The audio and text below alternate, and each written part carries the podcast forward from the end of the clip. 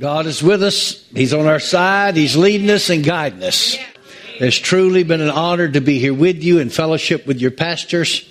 But I'll just tell them, like I tell the Lord, don't give up on me. I'll make it after a while. Amen. I, I just tell the Lord, don't give up on me. You're a faith man now. You started this faith project. So one of these days we'll get there, you know. Maybe heaven when we get there, but we'll get there. But we love you. We thank you for putting up with us. We thank you for all your sown and giving and all your kindness uh, since we've been here and all the departments that's uh, worked to, feverishly to make this happen and people behind the scenes that's never seen or understood, you know. But uh, I love you and appreciate you because I know what it takes to put on a meeting and I appreciate your hard work. I appreciate your commitment and dedication because I've seen some of you scurrying around here like little mouse chasing cheese. You know what I mean? So I know you're very disciplined and, and, and good to do what you're supposed to do. And we all have a task to do. Uh, and, and just briefly, you know, when you're in the ministry of help, sometimes you don't realize that you are actually in the ministry. And there's an anointing to function in that office just like there is for a pastor or apostle or prophet. I used to be anointed. I'm telling you, anointed to be an usher for Dad Hagin. God would show me things supernaturally uh, about things that would happen before it would happen. I would be so in tune with the spirit, not the natural. He would show me things. I was trained naturally, you know. Go ahead and sit down. but he would show me things. In fact, I'll just go ahead and tell you this since you got me started this way about that. But I encourage you in ministry of helps. You pray just as much as you're just going to get up here and preach. I'm telling you, there's an anointing that will be on you in the sound department, the camera department, uh, the uh, overseeing department, the uh, food department, uh, the holy roller department. You know what I mean? whatever the chair warming department, whatever it is, you pray it up. I was at uh, Dad Hagin's camp meeting and I met Jesus. Let me tell you how I met him. I seen him in, in the flesh, Jesus, in Dad Hagin's camp meeting. In the ministry of helps, I was an usher. I was, as an usher, I was happier than a hog wallering in slop. Now that's happy. And that's good country talk for city folks.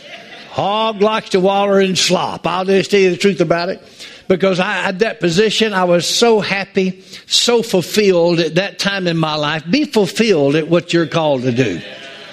Don't feel like you're not necessary because you are. I don't know why I'm saying this, but Holy Ghost knows what He's doing. I encourage you. Don't be discouraged because promotion comes from God. Don't look to people. Don't think about that. When time comes, God knows where you're at. And He's going to blow the horn, and He's going to say, Come on. Brother Hagin, I noticed something about him. He always liked to call on working folks. Somebody wasn't lazy, you know. It seemed like they kind of got promotions and everything. But anyway, let me tell you how I met Jesus in the ministry of helps. So you can meet Jesus in the ministry of helps. I was in the back uh, part of Dad Hagin's camp meeting, you know, down at Tulsa Convention Center in Tulsa, Oklahoma.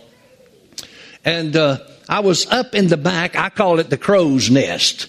They had assigned me over that area because they allowed drug addicts and alcoholics to come in, street people, off the road. They didn't turn them away. They allowed them to come in, but they made them sit in a certain area where they didn't bother people. You know, that's understandable, you know. And they put me over that section because of my previous career path.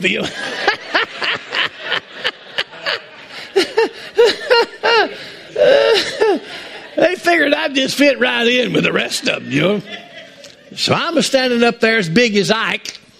Now, Granny knows who Ike is. You might know, might not know, but Granny does. This fellow over here does. I can just tell by looking at him and some of these other folks. I ain't trying to date them or nothing, but I was standing up there big as Ike doing my job. You know who Ike is, yeah. They'll teach you. But anyway. Papa and Granny will teach you about Ike. But anyway, big as Ike, they call it in the country.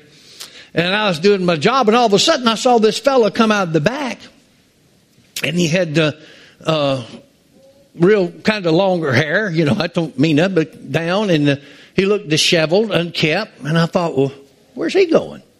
But immediately when he stepped out, the Spirit of God alerted me. And I said, something's not right about that fellow. In the Spirit of God, that's what just come up if something's not right about that fellow. I'm talking about being anointed to be in that position. Now, I was watching this guy, and he was on the main floor, and he was headed like on a mission or a task to go straight to Dad Hagin on that platform. Well, we had already been trained as ushers of what to do. Back in those days, we had throwing down services. Because we had fruits, nuts, and flakes. I have bodily carried people out under the power. Boom. because of weird things that people would do. We had what Brother Hagin called them crazy matics. You know what I mean? Instead of charismatic, he called them crazy matics. Your pastors would know what I'm talking about. But anyway, I seen this guy going, and he, he just looked like he had a purpose.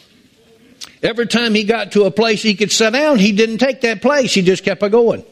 And he was walking past ushers there, and I was thinking, well, why don't somebody stop him? Why don't somebody stop him? And then suddenly, right in my spirit, about halfway, he, he was halfway up to the auditorium to get to where Brother Hagin was. In my spirit, the Lord said, Go get him. He's going to Dad Hagin. So I come flying down out of the crow's nest. There was a hidden steps in the back. Most people didn't know it was there. And shot out from under the bleachers. And I come out there and I started walking real fast. And I caught him about a he was about one quarter of the way left to being to the platform where Brother Hagin was. The TV cameras and all that stuff was there, all the wheels in the middle of the wheels. The dignitary section. You know, Ezekiel saw the wheels in the middle of the wheels. You know what I mean? So these were wheels in the middle of the wheels that were in the dignitary section. I'm right there by them. And this guy, so I just grabbed him by the elbow and I, I stopped him, you know. And I was a pretty big fella, you know, six foot four. I can't tell you how many butter beans I had, but I preached the full gospel. I can tell you that right now. My God, there, there's no question about me. full gospel, my God. I grabbed him by the arm, not hard to hurt him or nothing, but just stop him and arrest his gait going on to the platform. And of course, everybody's seeing this. We're right in the middle of this thing. And I, sir, grabbed him and I said, Sir, how can I help you? Can I help you get a seat? He said, Oh, no. He said, I'm Jesus and I've come with a message for Dad Hagin. I said, Why me, Lord? why, why me? Here I am. I got Jesus by the arm. I got Jesus by the arm. I don't know what to do. I said, Sir, can I help you find a seat? He said, No. He said, I'm Jesus, and I've got a message for Brother Hagin, and I need to go up there and give it to him. I said, Sir, I said, You are not going on that platform. I said, Do you want me to get you a seat? He said, No, I am Jesus. He was adamant.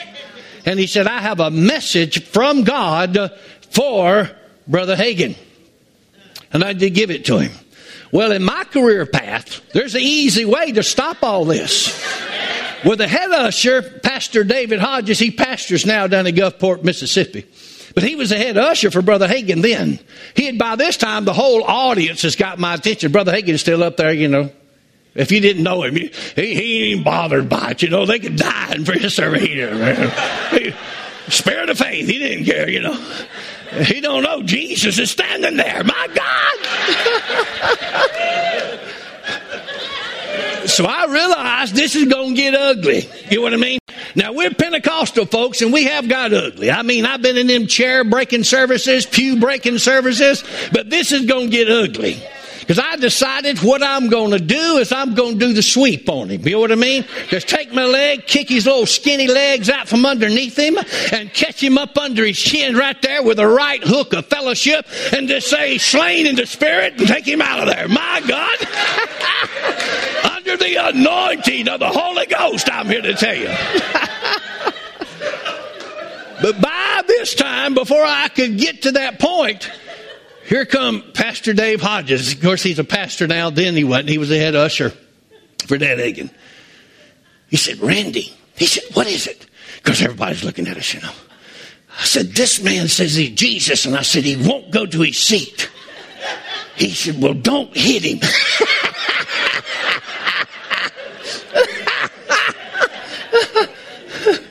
Because he seen it was on me. You knew you'd be anointed for things. You know what I mean? But I knew he wouldn't get into Dad Hagin. Ain't no way he's going up there. No matter what he's got gun, pistol, rifle, I don't care. You're not going. and he said, Let me talk to him. Pastor Dave was so diplomatic. I mean, he, he just had that anointing of love gushing out of him, and I had the killing anointing on me. My God. Stop this heathen. Of course, I've learned a little bit, not a lot, but a lot, a little bit since that time, you know. And he went to talking to that and done a lot of soliloquies. You have to be in other services to this man. And he finally convinced this fella to go back here and later on we'll see if we'll, Dad Hagin will talk to you. He finally, I mean, it took us about 10 minutes. I mean, this is why Brother Hagin's still walking back and forth, you know, teaching and carrying on. So we get him to the back. So we got on radios because we're talking to security. Mr. Larry Johnson, he was over all security for Kenneth Hagin Ministries. Your pastors probably remember him and know him. So we called him on the radio. David said, Mr. Johnson. And he said, Yes, Dave. He said, What's going on down there? Because he'd been watching. No security was all around, you know. And of course, most people didn't know it, but there was security there all the time. And, uh, and uh, he said, What's going on down there? I seen Randy out there with him, and I seen you go out there. What is it? He said, Mr. Johnson, he said, This man says he's Jesus, and he wants to talk to Brother Hagin. He said, Oh my God, Brother Dave. He said, Don't let him get away. I've been looking for him for 2,000 years.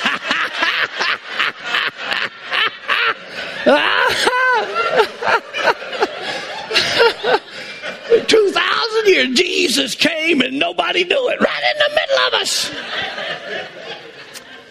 The problem got resolved. We got him up to the security headquarters, which is a, a room there in the facilities. They talked to him, finally got him stabilized, and believe it or not, Brother Hagin allowed him to come back in the meetings.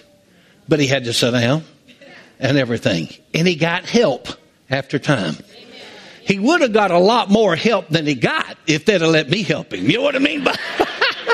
But, but, but they wouldn't. So I encourage you in the ministry of helps, pray. You're anointed of God. It's an anointed position, and the rewards are going to be just as great for you as it is for me or any other ministry office or ministry gift. We appreciate you. I know your pastors appreciate you. They talk highly of you, and we thank God for you. Now, that's not my message, but you know how y'all are. Y'all drag me down these roads and tell all these stories, and let's pray. Father,